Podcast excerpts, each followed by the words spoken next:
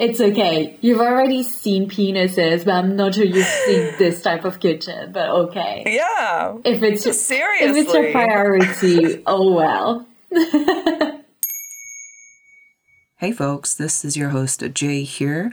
I'm here to give you a quick heads up about an audio issue we've had in recording this episode. Basically, I forgot to warn my guest about how sensitive mics can be and how careful one should be when recording anything with any kind of mic, not to brush up against the device that you're recording on. So, unfortunately, in this episode, you're going to hear some knocks, some rustling noises, and it's entirely my fault. I apologize in advance, and I hope you can still enjoy the show. Thank you for listening. Also, side note, you might notice that my voice sounds a little bit different here than in the main episode, and that's because I am on gender affirming hormone therapy and my voice has been gradually changing since the time of the recording of this episode. Okay, enjoy! Welcome to the Coffee Shop AU. I'm Jay, your host. I am trans, non binary, neurodivergent, and currently living in Seoul, Korea. My pronouns are they, them, and I believe that queer folks like me deserve more safe spaces to share and hear stories about ourselves told in our own words. Joining me today to do just that is my friend Léa. Hi, Léa. How are you? Hello. I'm okay. I'm getting the fall cold, Oh, but it's good because it means fall is here, so it's nice. fall is here and you're under the weather a little bit. Yeah, it's okay. It's on brand with the weather right now in France. Yeah, it's getting pretty chilly in Korea as well. What are you drinking? so, because right now it's very raining and gray, and I'm cold, so I'm having an mm-hmm. Apple cinnamon herbal tea. Ooh, It's very warm. It's very cozy. I love it. that's awesome. Mm, it's very like the herbal tea I want to drink. Yeah, it's very autumn slash winter taste. Yeah. Apple and cinnamon are my two favorite flavors in anything, in any form. Have you ever had that in herbal? um, I think so. It's also, I think, one of the best taste combinations too. I agree. Mm-hmm. I mean, cinnamon goes well with everything, but with apple, it's like peak. It's the best. I'm drinking a little cup of barley tea. I'll show you. oh, nice. Barley tea. Nice. I miss it. Yeah, in Korea it's very, very common and you can buy it anywhere. Mine's home brewed. Oh. really? Yeah, That's really cool. it's really nice. And I'm drinking barley tea instead of something caffeinated, which I need daily, but right now hmm. it's like evening time, so I can't have anything too full of caffeine. But it's uh what time is it for you? It's like afternoon, early afternoon. Yeah, it's afternoon, it's after lunch. Later on, I'll make a coffee, but Right. I need to stay hydrated with my cold. I'm like, I'll have a big teapot Yeah. of apple cinnamon herbal. Nice. So, tell us a little bit about yourself and where you're joining us from. so I'm Léa, I'm French. I'm That sounded very French to me. so, you were born in France. Yes. Living currently in the hen. My pronouns are she, her. Mm-hmm. I'm white. I have Jewish roots. I identify as asexual. Mm-hmm. Probably aromantic, but that's like a journey I'm on right now. And also, when I tell people about like what I've done, they don't realize it, but I suffer from like heavy anxiety that can easily trigger me and lead me to depression if I if I don't keep tabs on it and if I'm not careful and if I just let it go wild. Mm-hmm. But now I'm under antidepressant on a low dosage. I've started therapy that works mm. and I'm amazed now how good I am handling my anxiety considering that I've started a new study, mm-hmm. midwifery school. In France, you have to pass the medical school entrance exam. So I studied hard for a whole year, cried a lot, and made it. So now it's my second year in midwifery school. Yay! I love it, but it's as well very anxiety inducing. yeah, I can only imagine. but it's worth it. It's worth it. Yeah. But I'm amazed that like I could not have done it 10 years ago. I need, I think, all this journey and all the therapy work and mental work I did to be able to cope with this type of study. of course. Yeah. It's all coming together. It is. When I first met you, I definitely remember having conversations around, you know, media, films, and TV yeah. shows, and talking about, yeah, your experience of being on a course that had to do with, was it filmmaking specifically? Yeah, it was filmmaking and film theory as well. Right. It was theory and practice of the cinema. Mm-hmm. And then you mentioned that you were actually really interested in going into midwifery. And I just mm. remember thinking, like, wow, that sounds intense and very, very cool. It's exactly what it is intense and cool. mm-hmm, mm-hmm. I admire you for having the courage to study something so. Yeah, it's just thank very, you. very awesome. Oh, thank you. So, right now, you're based in France. Yes. But before that, you were in Korea. Yeah, I moved a lot actually. So, after my degree, I lived six months in Latvia. Then I spent four years in Scotland, mm-hmm. and I spent six months in Korea, where I met you. Yeah. Before starting my medical entrance school exam, it was like my year of happiness before getting into the study nightmare. you were only in Korea for six months. It was only six months, yeah. I wanted to do a whole year, but it was COVID time and I could only get into Korea with a student visa and the school was expensive, so mm. I'm still very lucky that my parents were able to like pay two terms, but it was only two terms then. Mm-hmm. But it was worth it. It was really nice. Oh, I'm glad to hear that. Yeah. I thought for whatever reason you were here for longer. No. What was that experience like for you? So I spent three months like a year, two years before in Korea where I was traveling a lot and then working in a farm. It, they were just so nice. They were just very friendly mm-hmm. and welcoming. I just fell in love with the landscape. Mm-hmm. I feel overall the traits of Koreans are more similar to French than British and French. Mm-hmm. Mm-hmm. So after spending four years in the UK, I felt like I understood some of the codes more in Korea than Great. Like I feel Korea is a very emotional country, like friends. yeah, people are emotional. yeah. Emotional, a bit dramatic. Mm, a little bit hot headed. Loves to eat, loves to sing. That's true. That's true. It's very much like French culture, to be honest. Like the importance of good eating, eating together, mm-hmm. and singing a lot. Or, I mean, with my family, I felt like my family had a lot of similar traits that I could see with my friends and people that I've encountered in Korea. Mm-hmm. Yeah, and I got to like learn more, develop my Korean, just having a really good time hiking, meeting great people like you, and mm-hmm. and I was on a holiday. I could never live in Korea while working like the work culture won't suit me at all. Like I'm also aware of all the flaws, right, of this culture, and I'm like, mm-hmm. I could never work and live there long term.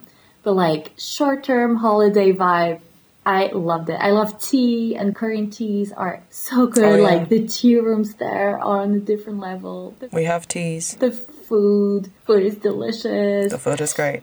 And karaoke everywhere. I mean, I just I just love the entertainment culture as a whole there. So it was just living yeah. the best, my best life. Oh, I'm so glad to hear that. I agree with everything you've said about Korean culture. One of my favorite things about Korea is the affordable karaoke. Yes. Um, yes. and uh, sometimes just I'll just go by myself mm. and sing the songs that I want to sing. So good. And it's a great way to like release some stress. It's a good thing that we have that mm. because the work culture, as you said, can be really, really grinding. Yeah. And that is one thing that Korea does not share any similarities mm. in with the yeah. French yes. culture, from what I understand of French culture. Mm-hmm. No, you're totally right. You've lived in different parts of the world, including Korea, where the majority population is not white. Mm. Do you think that your ethnicity or race, yeah. let's say your skin color, does that affect the way that you experience different cultures? Oh, definitely. Definitely. Like, for example, I was a foreigner in Korea, right? I was learning Korean. And whenever I would just say, like, hello, everybody would be like, yes, so great Wow, you're speaking such a good Korean. Like, everybody's so excited. a white person speaking Korean. So it really built up my confidence about speaking in Korean, right? Like you're like, Right. okay, okay, I'm being supported. And then I have friends, they're Chinese, they're from Hong Kong, like mm-hmm. Eastern Asian trait.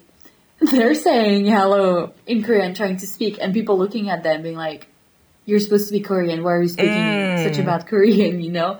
So for me, it was like, I mm-hmm. was obviously a foreigner. So I got like a foreigner treatment and I got like a white mm. foreigner treatment, like cliche and prejudice toward French people. If you're adding French people, it's very not threatening, it's quite glamorous mm-hmm. and it's very well seen. Because also I'm from Paris area, so when people ask me where I'm from, I'm just saying Paris. So you kind of have like the glamour. So when I lived in Latvia as well, being white was a plus because mm-hmm. 99% of Latvia is white. Just because with the Sovietic bloc, like there mm-hmm. weren't a lot of immigration. But then I talked to another French guy that is Arabic, and he said like I kept being stared at in the street, and people were like mm-hmm. feeling threatened by him.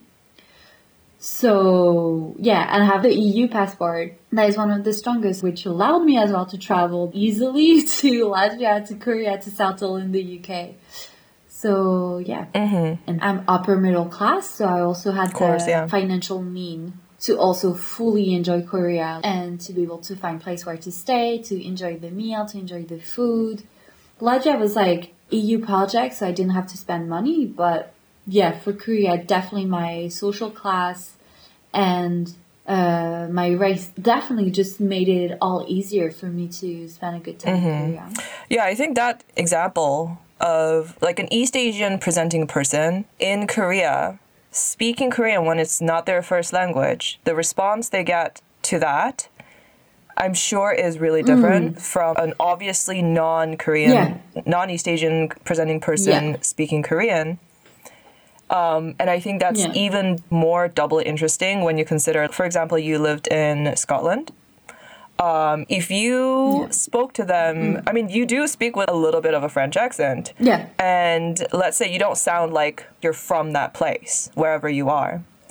Then I feel like Mm. it would be very rare for you to get like the same treatment that uh, like these Chinese friends of yours got from Korean people, right? Because it's much more normalized. Yeah, Oh, there are a lot more mobility between white European definitely. populations in Europe. Yeah. So I think it's just super interesting how that works.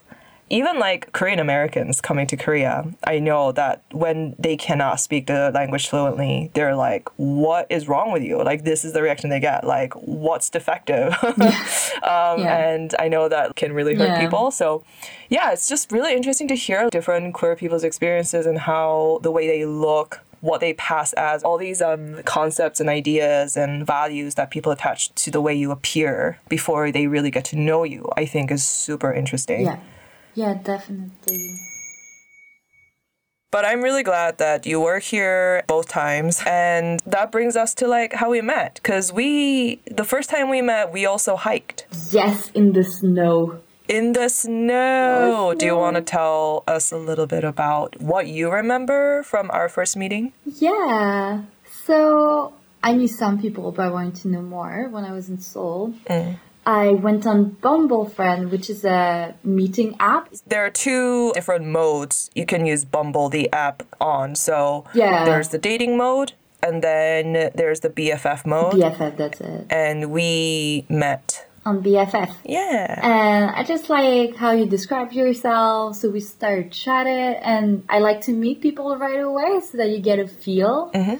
And also, like, I used Bumble BFF before in the UK and in France, so I know it was a good platform to get to meet people I would have never met otherwise because oh, right. someone would just stuck with our own friend circles, right? And you can't really reach out to Yeah. other cool people. Even in Rennes, I've used it. That's great. So yeah, and then we met for our hike, and there you were. I remember we bought like banana milk, which I loved. Oh, God. I forgot that. I just remember. I think we had banana milk, and then we just went on this like. It just felt very comfortable and easy. Mm-hmm. Like I think we went into deep conversation really fast. Yeah. But it felt very safe and caring and deep listening. I remember it was really beautiful going on this walk with the snow and having this great conversations about different topic and yeah, it was like friendship at first sight, kind of for me.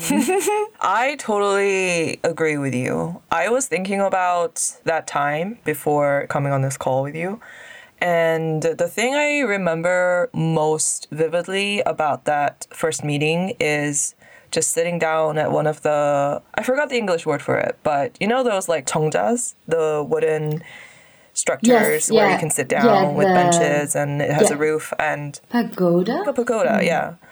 And I remember like really diving in deep with some of the stuff that were going on in our lives. And I just remember how present you were and how empathetic and so kind. And you really listened. I was so moved by that. I do think that that's when I started to feel very safe. And the rest of the way of the hike, you shared with me about your personal things. And then we had some really nice noodles. But I forget like Yeah. what kind of noodles. After the hike, we had noodles. I think it was kong, right? 콩국수. Kongkuksu. It's like noodles with like bean juice. It's like somewhere in between paste and juice, and it's amazing and delicious. Yeah, it's like a thick broth and it's really nice. Yeah. Oh, and it's like savory and salty, and it's like it just tastes like warmth.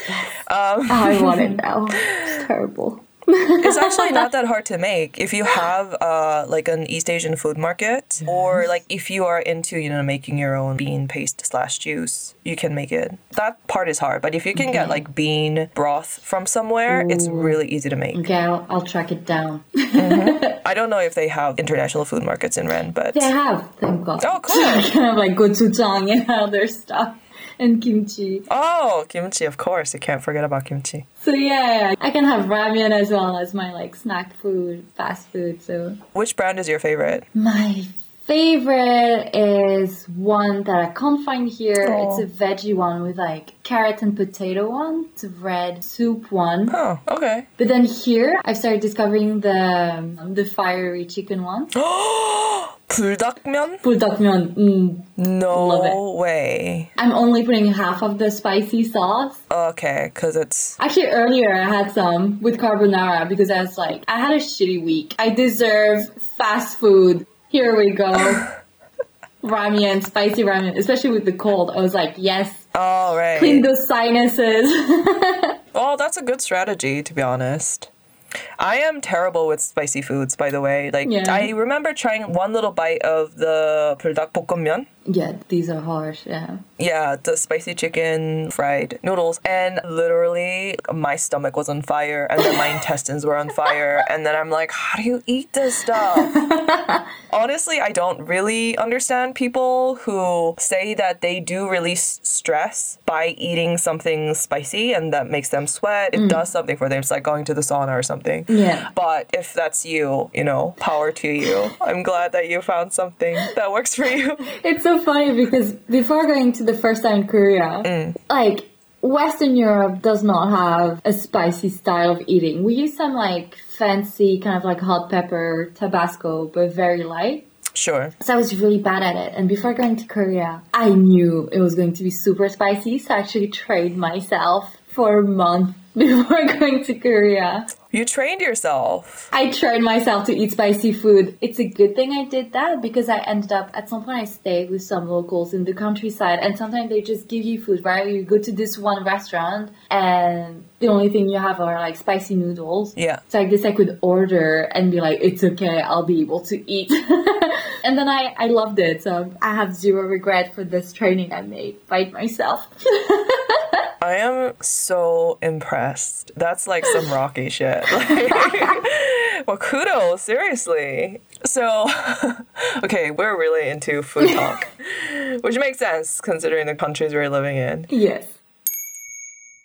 We met up like quite a few times before you left. Yeah. That's why I feel like you were there longer. Mm. You actually helped me paint Yes. some things at my old flat. Yeah. because I had just moved in and you were there to like help me and it was really just it was a nice time mm. and you introduced me to another friend who's become a treasured person in my life so yeah I'm very glad that we found each other on Bumble mm. Yes. and after you left we kept in touch and what do you think is the thing that we talk about mostly So we talk about mostly shows.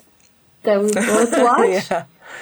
And mm-hmm. sometimes also like when we're having a hard time, we keep in touch and we do I think manage to be aware of what's happening in each other's life, where we are at mm. in terms of mental health and the things we're struggling. Yeah. And we have this call when we can dive in more. But we have a lot and mm-hmm. lot of talk about like American reality, real estate show.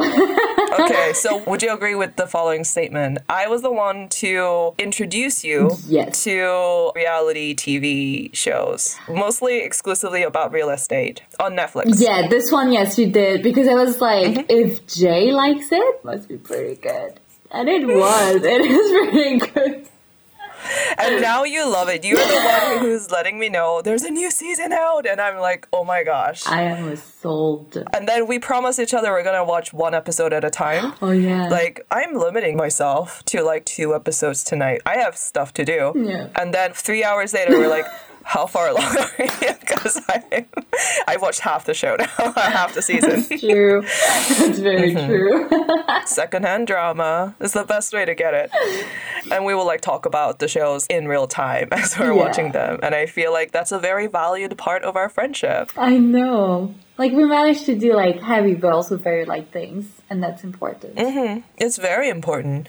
So I feel like in the future, if we have more episodes on this show together, we will definitely be talking about some of the shows that we really love. That sounds great. Because, like, I love trash talking Same. things from reality TV with you specifically. Yeah, like selling sunset and stuff. I definitely think we can do an episode about this whole series. Oh my gosh. Yeah, I mean, yeah, don't even get me started on Selling Sunset. Uh, if there's anybody listening who's also super into docutainment, reality TV shows, like shitty ones. I mean, some of them are really high production, especially the real estate ones. Oh yeah. You mean like the content, Yeah, like the content. not the quality of the No, production? no, no. The mm-hmm. quality is very good. No, the mm-hmm. content is still like. I mean, that's why we're watching it, right? We're not watching it mm-hmm. for really intense. Um, Uh, For educational purposes. yeah, I like to go into meta dive of what the meaning of this show is. I mean, you can easily do it, but the content is not that. Yeah. You hate love, hate watch it. Yes. yeah. So if there's anybody else who are fans of this type of shows, just let us know. And give us new names so that we get new stuff to watch as well. Oh yeah. I actually did start watching Buying Beverly Hills, which is a whole other plane of, you know, like LA, uh, LA? Definitely in California, family real estate business. It, it's got other types of drama. It's captivating. I think I know what I'm going to watch after it. after the podcast. Oh my gosh. Now we get into the really juicy questions. That's right. when we first met, I don't know if it was on our first meeting or maybe like afterwards, but I do remember you mentioning your asexuality to me. Um, I think some of our sexual orientation and gender identities were on our bio descriptions on Bumble. Yeah. I remember you had a queer flag on your bio description, and that's what made me reach out to Yeah. you. Same for you. Right. And so we kind of knew mm. the being queer part about each other when we first met. Yeah. And then I don't exactly remember when you shared your asexuality with me and your like romantic orientation. And I just remember further on in our friendship having in depth conversations about all those mm. things like romantic attraction and sexual attraction, as well as all types of different kinds of attractions and our respective individual experiences of that. Mm. So, in your own words, what's your experience of your sexual orientation and romantic orientation? Yeah. It's tricky in a sense that it's a lack of sexual attraction. Mm-hmm. So it's not something where it's like, I'm guessing when you're a kid and you're either gay or lesbian or don't fit the gender norm, you will have a, oh, I'll feel that, which is outside the norm. Uh huh. Me, I was just like, I don't feel it. So I wasn't even questioning it because I was like, it's not there and never have been. So, you know, you don't miss something you never have, kind of. Mm-hmm. But in my head, when I was a kid, I grew up on films and stuff. In my head, it was like, I don't feel anything for all genders, so I must be straight.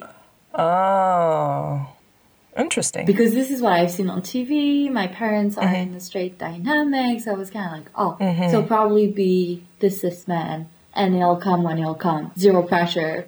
Then comes junior high and high school where I just didn't understand what was going on with my peers. right. I thought they were all kind of making up crushes in their head and kind of being like, ooh, yes, I really want this person, but like very actively thinking that. And I was just like, mm-hmm.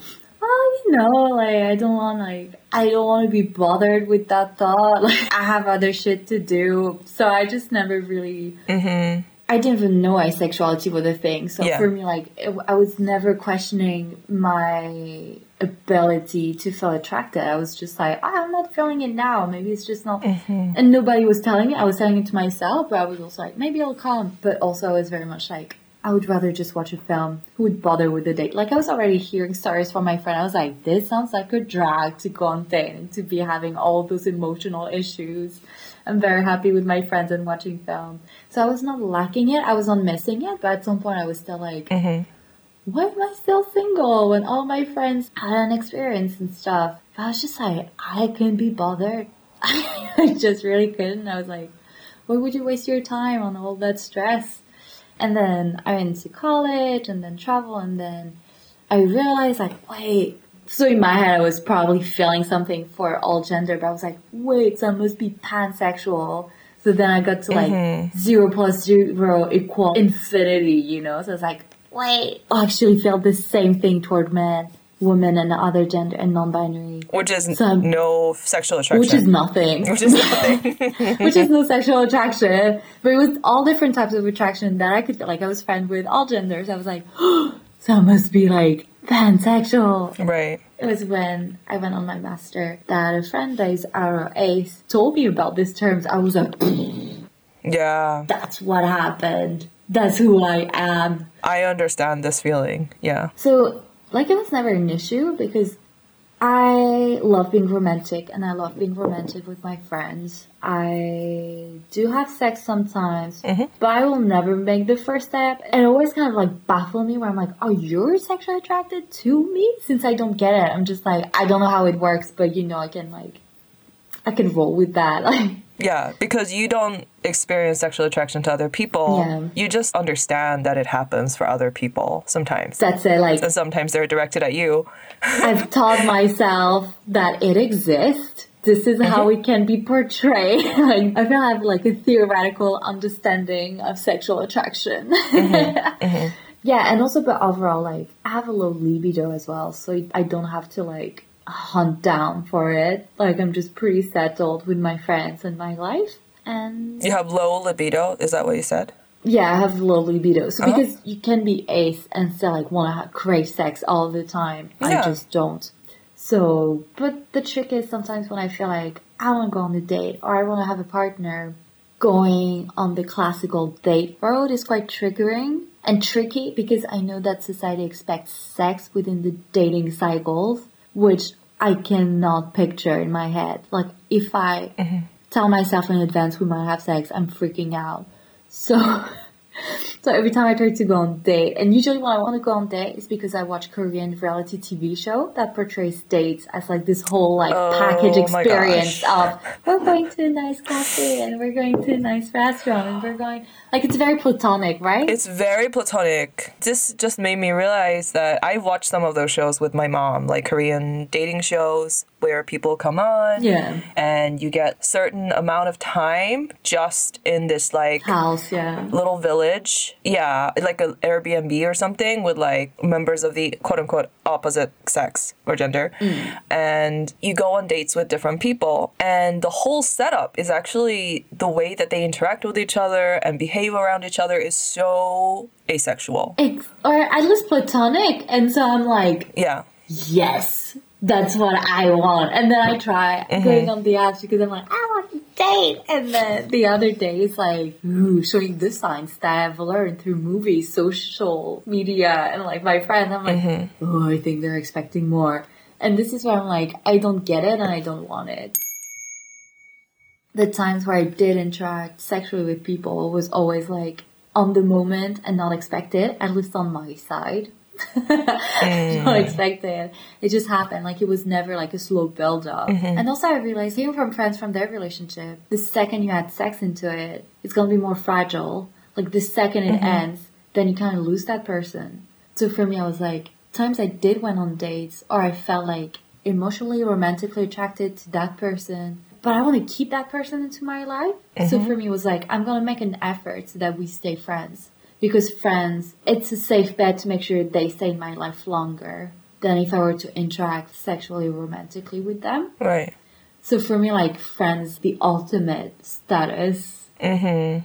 I get that too. I consider myself to be on the ace aro spectrum. Mm. Definitely gray sexual and gray romantic. And mm. obviously, we've talked about it before. You're not the first person who identified as asexual that I made friends with, hmm. but it was still like I met you before I completely identified hmm. as gray romantic slash gray sexual. And it was really interesting to hear your perspective, like everything you've just said. And I found a lot of my own hmm. experiences and feelings reflected in your accounts of how you experience attractions and people. So, just for clarity for the people who are listening, you don't feel any sexual attraction to anybody No. but you're not opposed to having sex if Mm, yeah. it feels okay with whoever you're with. Yeah. Yeah. It sounds like you do experience romantic attraction to people, or at least you're interested in exploring that. Yeah, that's the question I'm on at the moment where I'm like, Right. I love being romantic. I love having romantic gesture. But yeah, maybe I do. I don't really know, honestly. It's just like I know that the setting of a couple, as it is now, intertwined romantic and sexual attraction so much that it's really hard to like untwine it. I don't know if it's the word. Like to separate it. you mean the mainstream culture? yeah, the mainstream culture and the couples you see, it's like because within the aro ace community we have this term of like queer platonic partner. And within platonic, you also have this idea of non-romantic. Right. So just to quickly explain queer platonic partners or queer Yeah. platonic relationships or mm. partnerships, that's where you do form a partnership of some kind with mm. another person. But I mean, I guess it really de- depends on your definition of it. But it's not the traditional Yeah. partnership in the sense that there's no like sexual attraction to each other mm-hmm. and romantic attraction to each other. That's it. Mm-hmm. And I had like these types of partners, and it just felt really comfortable. There's just this thing where you have this intimacy that has been created that is not necessarily physical but more emotional. And then, yeah, it's just about like intimacy, I guess. So it's on a deeper level than I guess seeing your friends here and there for a coffee, for a tea. Mm-hmm. It's really hard to translate. And then if you speak to people, each relationship will be different and will have different definition. So it's pretty wide. Like it's good because you kind of make it your own. Mm-hmm. I don't know where this sentence is gonna lead, but yeah, I'm just I'm not sure about romantic attraction. So you're not totally sure where you stand on romantic attraction to people. Yeah. So is that why you keep going on dates? That's my question to you. To be honest, I don't go on that much. I had like in a year I had two. Oh, really? Yeah, and one was like I like her a lot, mm-hmm. but I thought it would make more sense to have her as a friend for other reason. And then I went on a really bad date where it was just like not a good match, friendship or whatever. It was just like eh. no.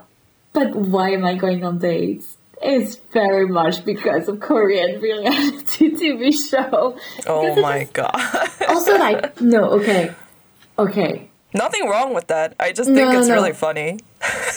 So I have this big frustration about me being really the only frustration about me being ace and having a low libido is when I'm hearing friends, like I have a couple of friends that like sleep around and stuff, and they always bring me back these amazing stories about other people's apartment. Mm. When you're on a date and you're gonna have a one night stand, it's the only setting, social setting where you can just go barge into a stranger's flat, actually live in there for a couple of hours, see how this person interacts with their environment, and then you go and you don't have to see them ever again. Legit, yeah. And I'm like, I can't do that. I don't want to go have sex with strangers just to see their flats. but it's also like, I want to see a lot of people's flats. Okay, I've given up on that idea. I'm still very like sad about it, but I'm like, fine. Mm-hmm.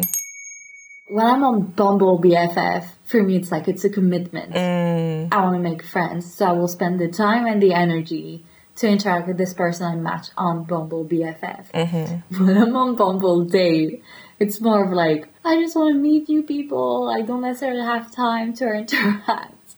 I just want to have like this Korean reality TV show vibe where we go in a nice setting. I get to hear about this person's story, Mm. and it's okay if I don't see them the next day, you know, because it's a date, so it's socially accepted. that You tell me all of your life story, and I can just go my way. Mm-hmm. It's a light version of uh, human contact, Yes. building a relationship. There's no building. It's just you get to experience a person for a, for a bit, and then it's like bye. Yeah, but it doesn't work because society do the opposite, right? Like That's true. in dates, like they invest. That's true. Or if it's just one night stand, which I don't do. So I ended up matching with people that are very much intense, Mm. which doesn't suit my need of what I want from that date. so Right. yeah, and to have like fun dates, I'm going with my friends. Like we went on a planetarium, or a friend who made me a tour of like Parisian art gallery. Mm-hmm. It was like my day. Like I dressed well, and I was very happy. It was all very platonic. Mm-hmm. And also, there's another side of me that tries to go on dates because you have like those queer love stories that are pretty amazing, and you're like, what if I find that? Mm. But most of the time, it's just me being like, I just want to have a nice piece of cake, telling my story, bye. And still, it gets me into a tricky situation because the person in front of me is like, I'm building a romantic relationship. I'm like, this is no. Mm-hmm. So, yeah, that's why I'm going on loads of dates because every time I'm failing and I'm like, I'll try again. You want your perfect platonic romantic date. yeah. I have them, but it's when I'm with my friend, honestly. So at some point, I think I should give up on strangers. if I'm going on apps, I should just stick to Bumble BFF to actually create a connection because the people I'm meeting on Bumble date are just. I feel like making an advertisement of Bumble. Well, sponsorships are always welcome, you know? Yeah. Maybe they could add a new mode for folks who are looking for the platonic date experience, preferably, you know, where you get to Im- get invited to someone's home. Yeah. After hearing your story, I have two questions for you. Yeah. Are you attracted to like all genders or are you attracted to certain genders of people? Attracted in what sense? Attracted in potentially romantic sense. Ah, yeah, yeah. Like who would you go on dates with, essentially? yeah, yeah, yeah. Okay. And what was the other question? The second question is you mentioned that you do have sex sometimes. If you don't feel sexual attraction to people, what is the drive behind having sex with people sometimes? Yeah. So I know that if I'm going to build a partnership, mm-hmm. in whatever sense that is, it's going to be with the gender doesn't matter as long as it's not a cis man. Mm-hmm. I realized that every time I saw, I'm only talking about like healthy couple, like good, perfect couples. Everything is healthy. Everybody's on it. But every time seeing straight friends in their relationship, in their like healthy relationship, mm-hmm. I don't want that. I can't project myself into this dynamic. Mm-hmm. But when it's queer couples, lesbian couples, non-binary, and trans, I'm like, yes, I can project myself into this dynamic. Mm-hmm. So honestly, the idea of like this love partnership where everything's fine, you have your partner right there, blah blah, mm-hmm. is kind of attracting to me. But it's not going to be with a cis man. But then who knows? But like now, no, Right. So you're not going on dates with cis guys for now? no, no, no. Okay. No, no, no. And for what drives me to have had sex was I'm using this metaphor every time friends ask me this question. Uh-huh. I'm not a big fan of museum. But sometimes I have a friend that is really into museum and I know that if I go to the museum with them, it's going to be fun because they're gonna make it interactive and explain me stuff or like it's gonna be well suited well fitting and stuff. Uh-huh. We've been to a museum together. Yeah, exactly. Remember? Yeah. We got our like uh, tarot cards read and stuff. It was such a fun one museum, Yeah. cool exhibition. It's a cool show. Yeah. And sometimes like, oh, they're gonna take me to this exhibition. It's actually really nice. and I'm enjoying it, but I would have never gone to myself on my own. I've actually gone to a lot of museums in Korea because it's really interactive and fun, like especially the historical ones and the city ones. Yeah. But to get back on the topic, I feel like having sex, it's exactly like that. When it happened, I was like, oh, because this person, their body shape was gorgeous. So I was like, ooh, I get to touch it like a statue in a museum. Like aesthetic appreciation. It's a different type. Mm. And it's like, Yeah. for some people, this type of intimacy makes sense. What do you mean? Like, where it was like, oh, I can see myself being physically close to you Right. To have that type of intimacy with you that I wouldn't have with someone else. Um, and it also usually was with people that I didn't mind if we lost touch after it. Like it was people where I was like, it's okay if we don't keep in touch.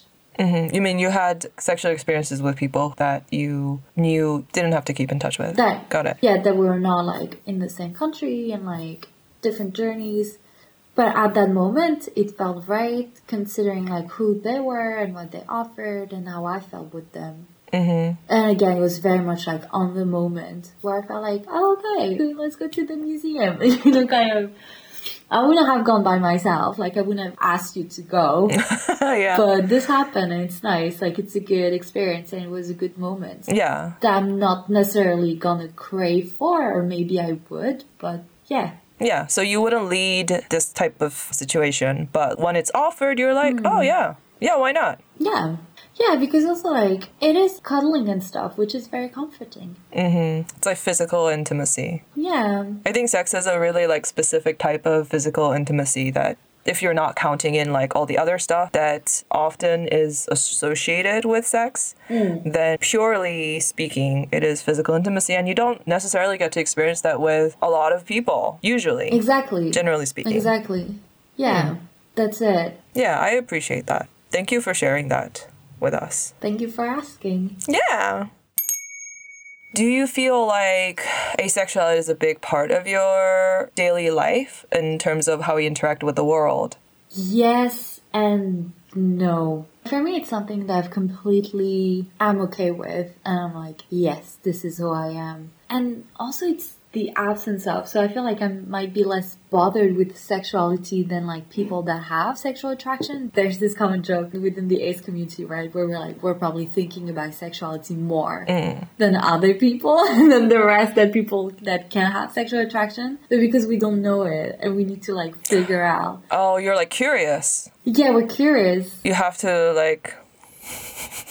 We're like, how does that happen? Yeah, and we're like, wait, where do I stand? And like, what does this person mean? Or like, where do they interact like that? So actually, we talk about it a lot and we think about it a lot. Mm-hmm. But anyway, like, it doesn't bother me because when I meet someone, I don't, I don't know how it works, sexual attraction, but I feel sometimes just taking over someone's brain or something. Oh, when people talk about sexuality like that, like sexual urges like that. Yeah, when they're like, I'm sexually attracted to this person, there's like something that stopped working in their brain, and I feel like it sounds like very tiring. And I'm just very sorry for like all that energy being drove into that. it's just like that sounds like a lot. Mm-hmm. I feel like that's probably true. Also, I think the reason that people on the A spectrum might think about sex a lot, like almost like they have to think about it, Like sexual interaction, like yeah. yeah, sexual interaction a lot, is because we live in an allosexual society. Yeah. And an alloromantic society where it is kind of almost like just presented as a given. That's what we see growing up on TV, and that's what we're told. It's just the natural, quote unquote, natural Yeah. thing that happens. And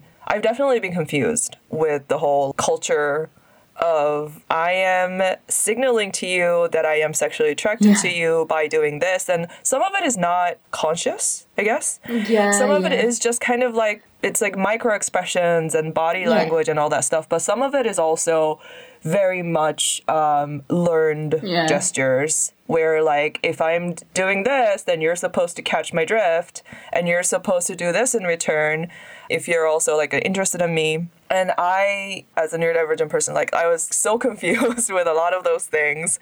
And I've had to clarify a lot of things. And I feel that a lot of the times when I have had conversations, like earnest conversations with my whatever partners I've had in the sexual mm. context about like, so can you just explain this to me? When you did that, did you mean this and all yeah. that? A lot of the times they have no clue what I'm talking about because they don't think about it. But yeah. also they will tell me like there's almost this bashful kind of admission of, yeah, I did that because, you know, yeah. that's what I've seen on TV. And that was my way of signaling to you that I was interested in you in this mm. way. And I was like, oh, okay, good to know. Thank you for telling me. But if you don't have that conversation, it's hard to know. And a lot of it, I do feel the whole interaction part of it, there is some level of social conditioning that goes into it. So, of course, you have to think about it because it's so confusing. like, yeah, and then, for example, like I had, I knew this person that was always like, "Did you see how they look at me? Oh my god, they still want me." And I was like, mind reader.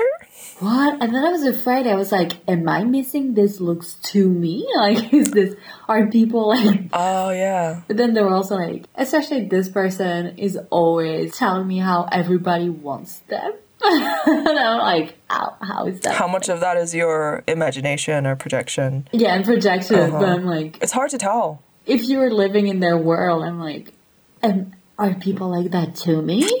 Sounds exhausting. yeah, as well. But they were thriving on this. Oh, okay. Well, go for them. But anyways, like I had a friend telling me about like queer flirtation, about legs being brushed out, and I was like, but sometimes I just touch that person's leg because we have to sit close to one another. mm-hmm. not, is it me sending signals? the whole flirtation like system is hilarious to me.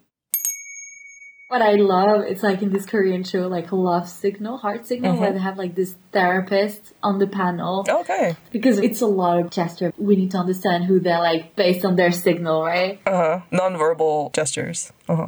And so at some point, when the therapist was like, "Oh, did you see this person's showing their the artery, like the main artery on the neck, like they're like making it very visible toward the other person. So it means that they're feeling super safe. So it's actually a sign of them liking them because they're like showing up their necks and showing their vulnerable part.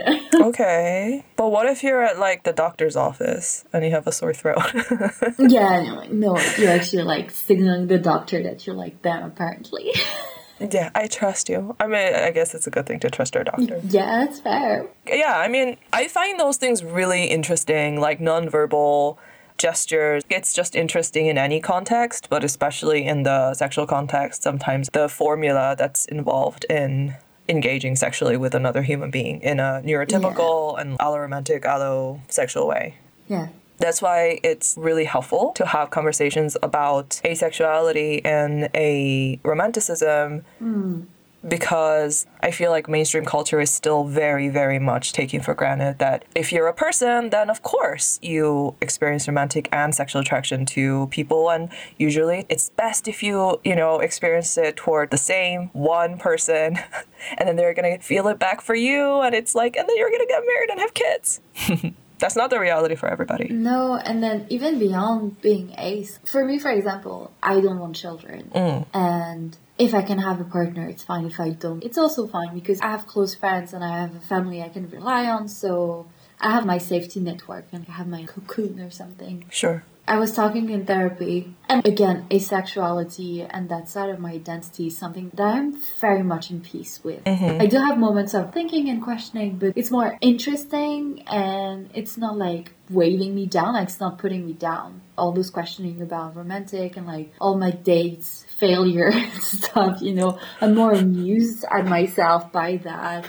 And and I'm surrounded with nice people that understand who I am and I've never been shamed for the way I am in a relationship and people like don't care if I've never been in a long term relationship, blah blah. Mm. All of this to say, when I was with my therapist, I think at some point we were talking about relationship and stuff because she was asking me how is it on like the romantic side, blah blah.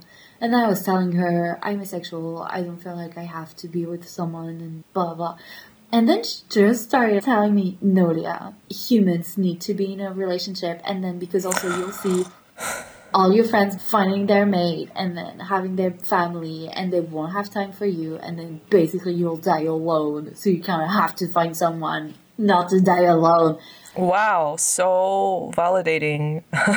yeah, I was like, this is scaring the shit out of me. Like, what if I have dementia and no one to take care of me? That's not how human relationships work, though. That's not how communities work. And that shouldn't be. And also, I was like, what about people that wanted to have children and that couldn't, or people that wanted to be in a relationship and couldn't? Mm-hmm. It's not that easy. And also, for example, children, the only reason I might consider having them is for them to help me when I have dementia, which is not a good. Like, mm. it's not a, As life insurance. it's not a yeah. good motivation to, to like go through like 40 years of anxiety of hoping they're not gonna get killed or Yeah. anyways. So, yeah, I feel like only my therapist is like making me scared of stuff that I wouldn't be scared of. Are you still with this therapist? I am, but I just don't talk about this because she's really good on dealing with my anxiety and other things. Uh-huh.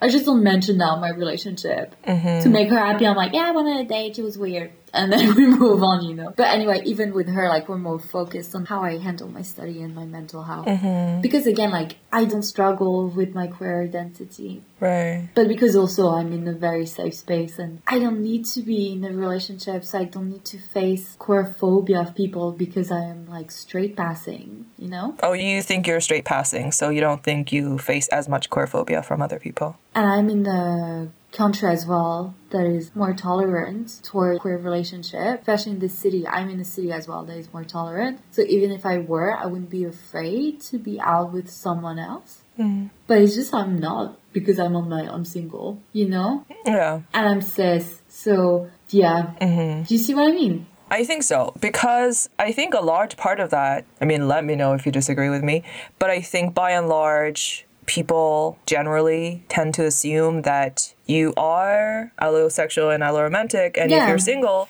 you're just choosing not to be in a relationship. Yeah. And if you don't really specify otherwise, I think a lot of people assume that you are probably attracted to a different gender than you are. Yeah.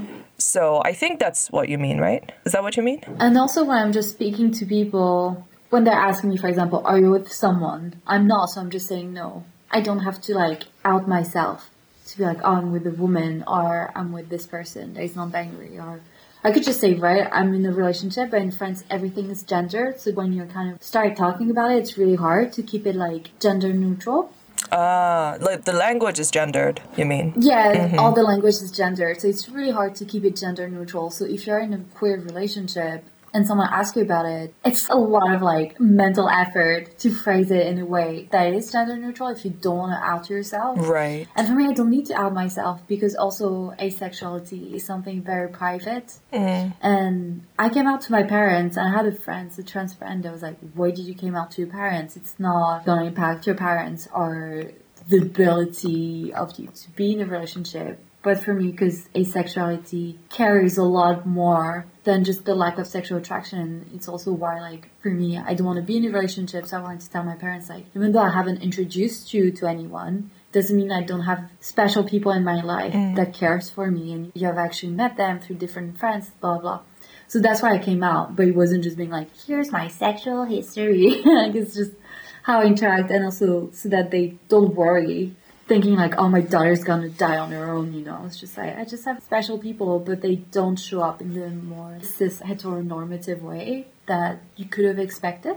Mm. How can I ask Yeah. how your parents reacted when you did tell them about your asexuality?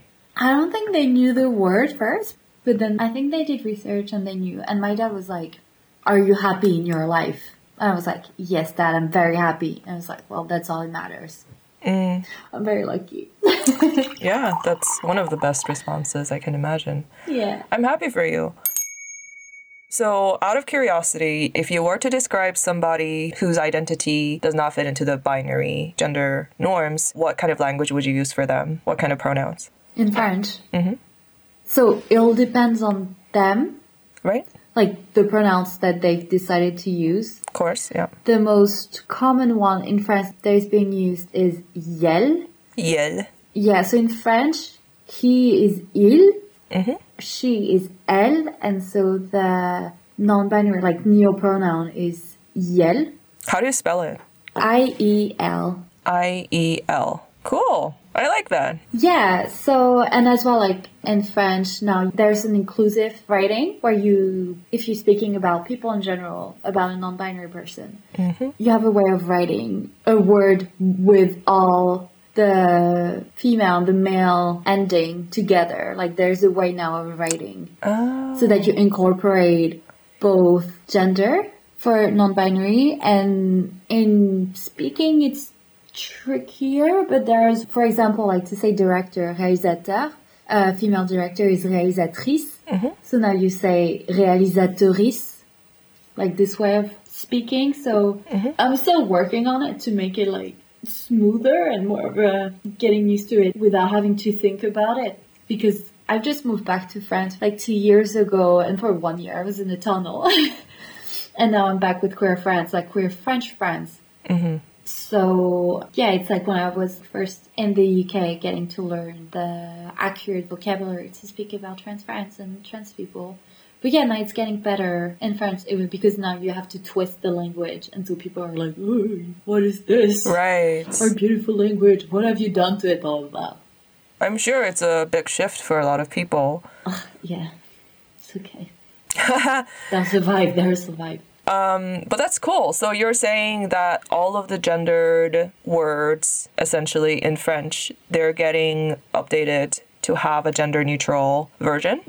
Some, yeah, within the community, like it's not mainstream at all. It's mostly within the activist and the queer community. Mm-hmm. But yeah, it is even with like activist circles that are not mainly queer, they will have this inclusive language more and more. And Nice. even in terms of relationship, I feel it's becoming more and more gender neutral and less cis heteronormative language. So yeah, it's a very interesting time. And also you do have adjective that works for whoever. So instead of using more gendered adjective, you would go more for like one that doesn't require to be changed because of the person's gender. So yeah. Okay, excellent. That's uh, elating to hear. Yeah, no, that's good. You always start with a small faction Exactly. of society.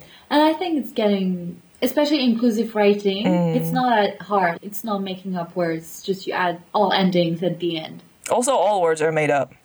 Right? And then in France, like some people, even like years ago, where at some point, like the French Literature Academy mm-hmm. wanted to like delete a sign under a C. And people were like, this is the end of French culture. Like, rah, rah, rah. Oh, the little like comma looking thing. Yeah, under the C. And people were like screaming bloody murder. I was like, Yeah. I, I, I couldn't care.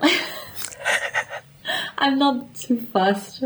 I want to know why that's there. Uh, I'll look up a, a like an hour long YouTube video after this call. Let me know. Okay. I'll update you.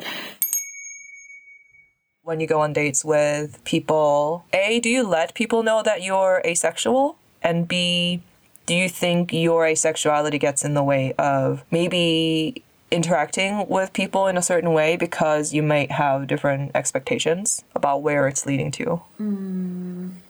I don't tell them. So I don't tell them I'm ace. Mm-hmm. I feel like people might have misunderstanding or a wrong understanding of it. So I don't want to like tell it right away when I don't know them. I get that. Because people like think it's celibacy. Like I don't know where this person's coming from, so I won't mention it. I feel like sure it probably must interact. Like if I were allosexual, I think there would be about something about sexual. I would be able to sleep around and go to strangers' flat, maybe. I feel like you really, really want to go to strangers' flats. I really want to without having to have sex with them. Um, That's valid. That's a valid urge. but not for the bad sex because my friends were straight and they were telling me about all the bad sex they had. I was like, so why are you putting yourself through this? Because you don't seem to. Maybe it's just to see the flats. No, because the only reason they're speaking at length about the flats is because I'm asking question about the flats. like they didn't care much about the flats. Gotcha. Gotcha, gotcha. Like sometimes they would tell me like stories where like I entered this guy's flat and there were just like this creepy doll in the corner, you know. That is interesting. But then I'll be the one just being like, and how was the flap? Like the flap was no big deal, and I'll still be like, was it a two bedroom? Yeah, that's not enough detail. I don't care about the sex. Did they have sconces? what what was the lighting like and you know, what were the bathroom tiles like? Was it cleaned? Yeah, were there any molds?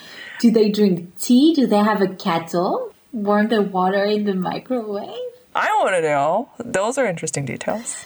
So yeah, most of my question could not be answered. Uh, Well, they're just not looking hard enough.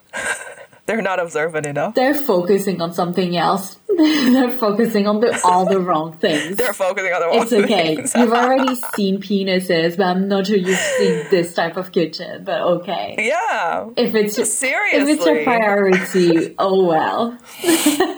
I love this conversation. Yeah, because I'm somebody who pays a lot of attention to environment, and I think these are all very legitimate questions, and I'm surprised that they're paying so little attention to where they're having this apparently interesting encounter to them. But, you know, It's wasted. to each it's their own. wasted on them. wasted opportunity. But so yeah, on dates, it probably like I'm sure it would be different, but I'm not too fussed about it because I did have platonic partner that didn't mind me not showing any sexual interest in them, and we still managed to build up intimacy. And I'm like, if this person makes me uncomfortable because there's too much misunderstanding because of my identity, then next. All right. Just one more question on the um, asexuality topic. Yeah, When you tell people yeah. About your being asexual, what is like the most common reaction that you've experienced personally? Mm. Because it was my friend, so most of the time it was coming from a good place, but they didn't understand like that. Also, you don't have sex, and I was like, no, mm-hmm. it's a lack of sexual attraction. And because I'm talking to people beside only the ace community, mm-hmm. and I'm talking to people who've never even questioned it. Mm-hmm. So it is tricky sometimes Yeah. because they've always felt it the same way I've never felt it, so it's hard. So sometimes I would just be like, if I'm speaking to someone that is very dead set on like an orientation, like lesbian or gay, like dead set on the gender, I'm like, mm-hmm. well, have you ever thought like sleeping with like X? And they're like, oh no, it never came to my mind. I was like, same. But then again, like it is very simplifying and it's perhaps not the best example. But yeah, so most of the time it's just like, what is it? It's like, have you ever thought about sleeping with a book? Yeah. Um. But then I did have sex. So I felt it's also weird to come out with this example, but it is kind of that. Yeah, I see what you mean. Like, because there's that. There's that nuance. It's not because you're not feeling it that you won't do it. Exactly. Like, there are many different reasons that people have sex. Yeah. And not all of them are sexual attraction. That's it. You don't have to experience sexual attraction actively to have Yeah. sex.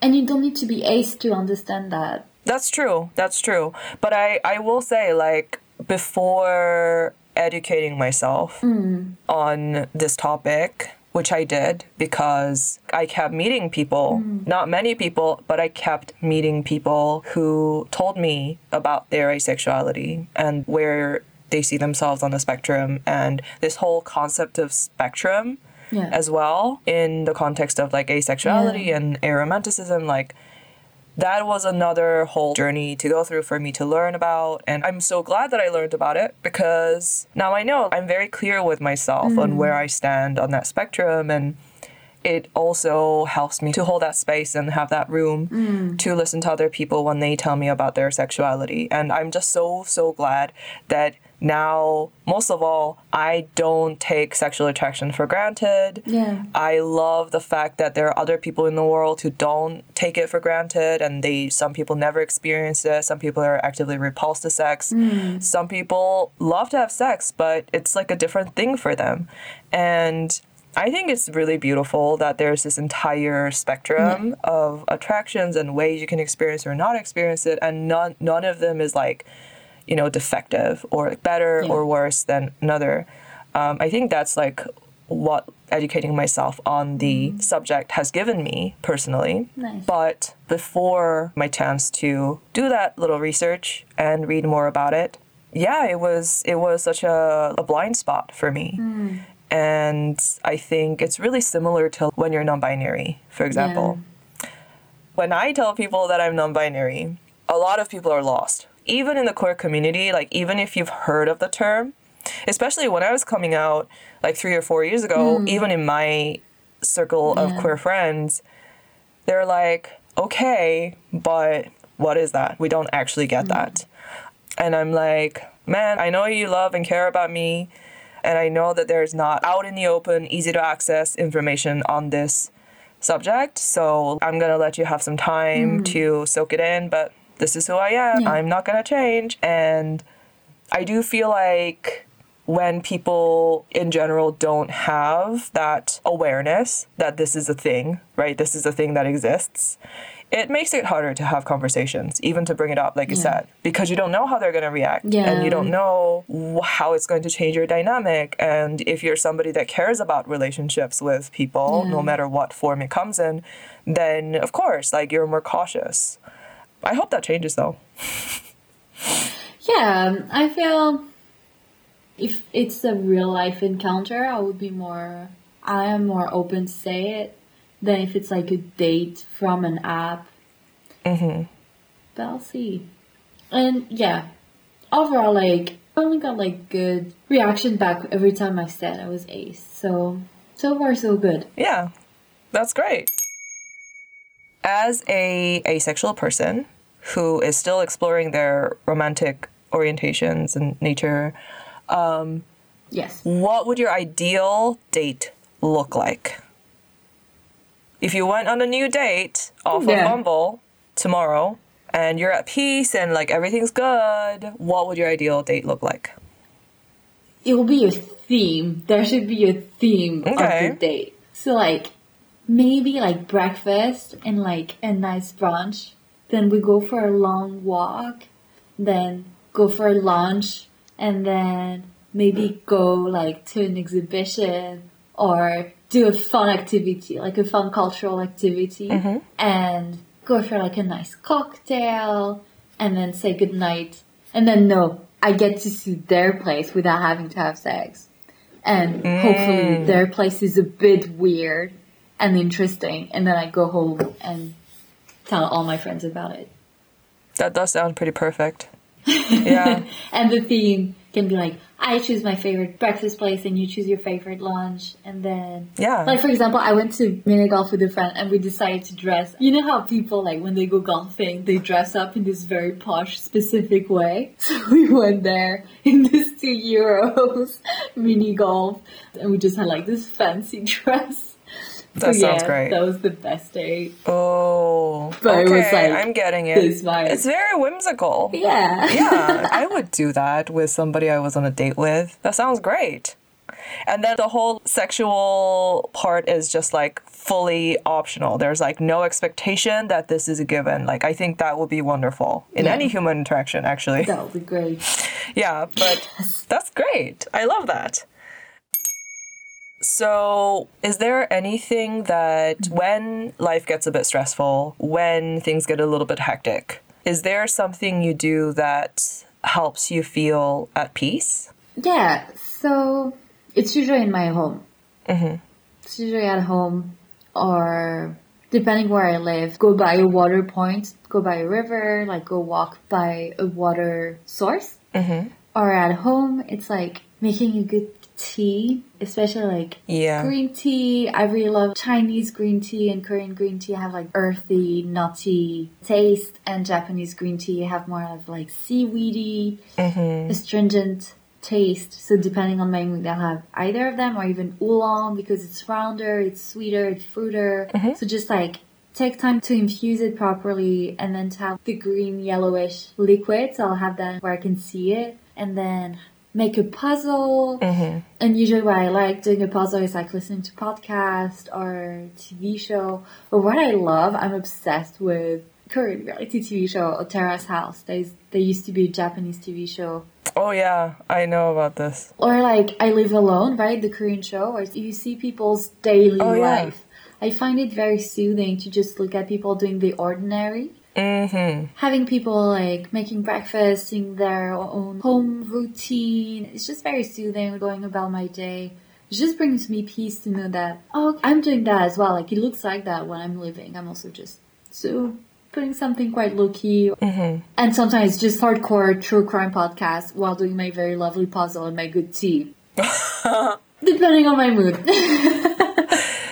Tea, puzzles, and whatever show you're in the mood for. Medias, yeah. I like music, films. I like to have creative stuff around me. Yeah. Junior high films saved me. I used to watch loads of them.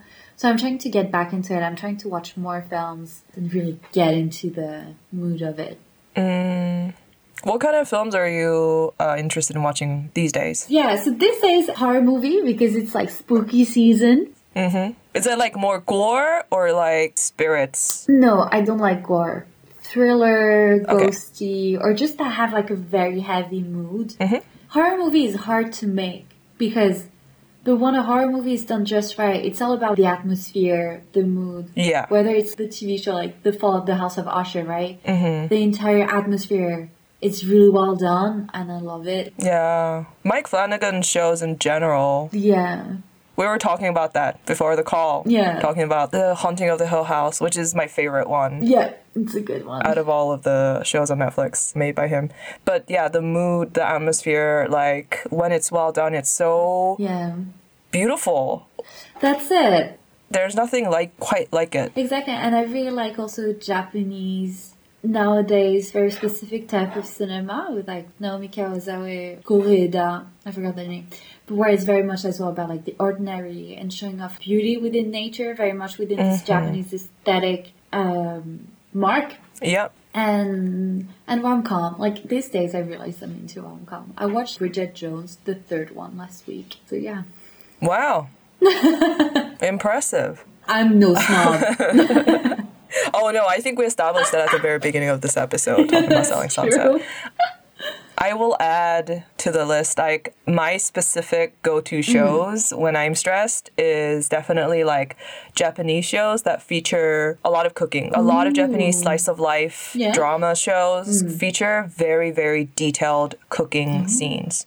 And recently I watched a really good show that's a period drama. It centers around cooking. The main character is a chef and she's a female chef in like the 1950s or something in Kyoto. Okay. Um, so it's all like very, very, very Japanese. And it was one of the most calming things I've ever seen. So I totally get where you're coming from. Send me the name. Um, media is great. Sometimes it sucks, but sometimes it's great. Yeah. So would you say that those things also bring you joy? Yes. Or is there something else that makes you happy? Yeah, so this definitely brings me joy. And then I'm going for the cliche, but like friends and family. I'm very close to my parents and my brother, and we always have like really good laugh. Uh huh. So watch movies, or we sing, or we eat good food. And just going on walks. I love walking so much. It's even better if it's hike. Walking's great. And that's why also I love Korea for is that it's so easy to find a good hike. Even though you're in Seoul, you can easily find like a weak climb. Oh my gosh. There's a mountain behind me as we speak.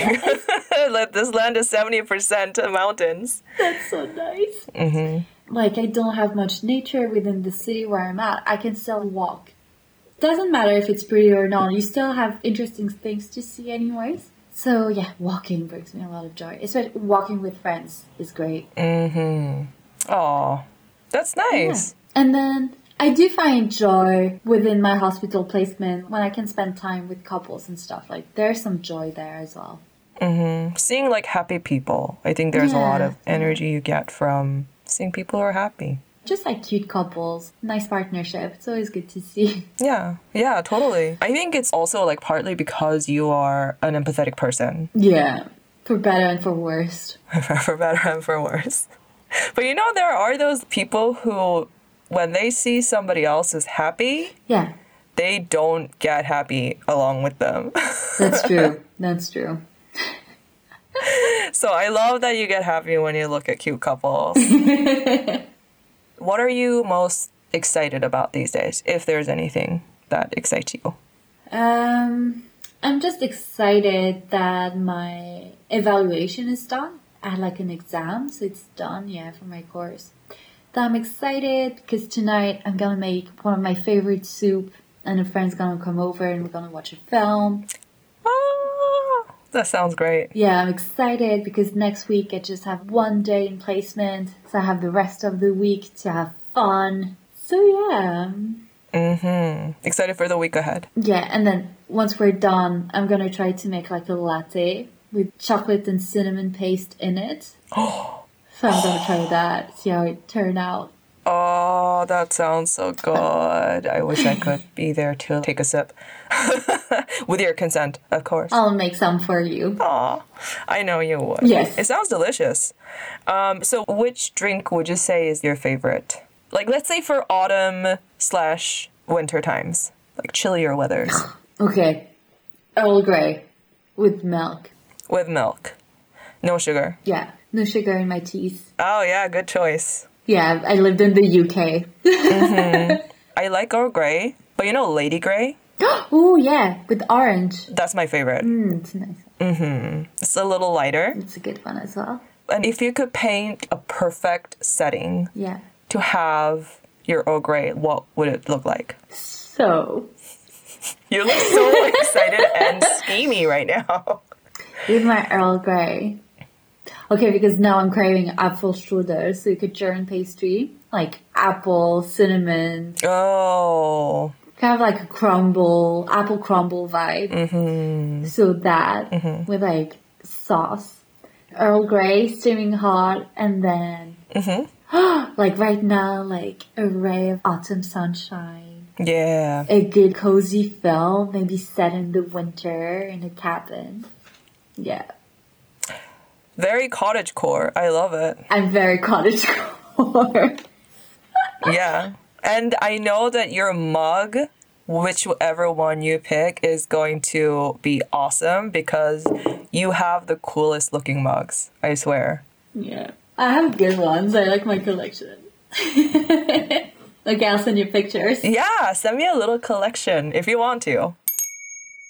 Right, I think that just about covers everything. Nice. Thank you so much for sitting down with us at the coffee shop AU Oh, and sharing yourself with us. my pleasure. It's always good chat with you. Yeah, it is always good. And I had like a great tea. Yes. so I hope the rest of your day goes smoothly. Thank you. Hopefully, we'll hear from you again. Yes. Now have a great evening, and I'll come happily another time. Yeah, I am looking forward to it. I'll see you soon, and yeah, take care. See you very soon. Take care as well. Bye. Bye. Have a good night.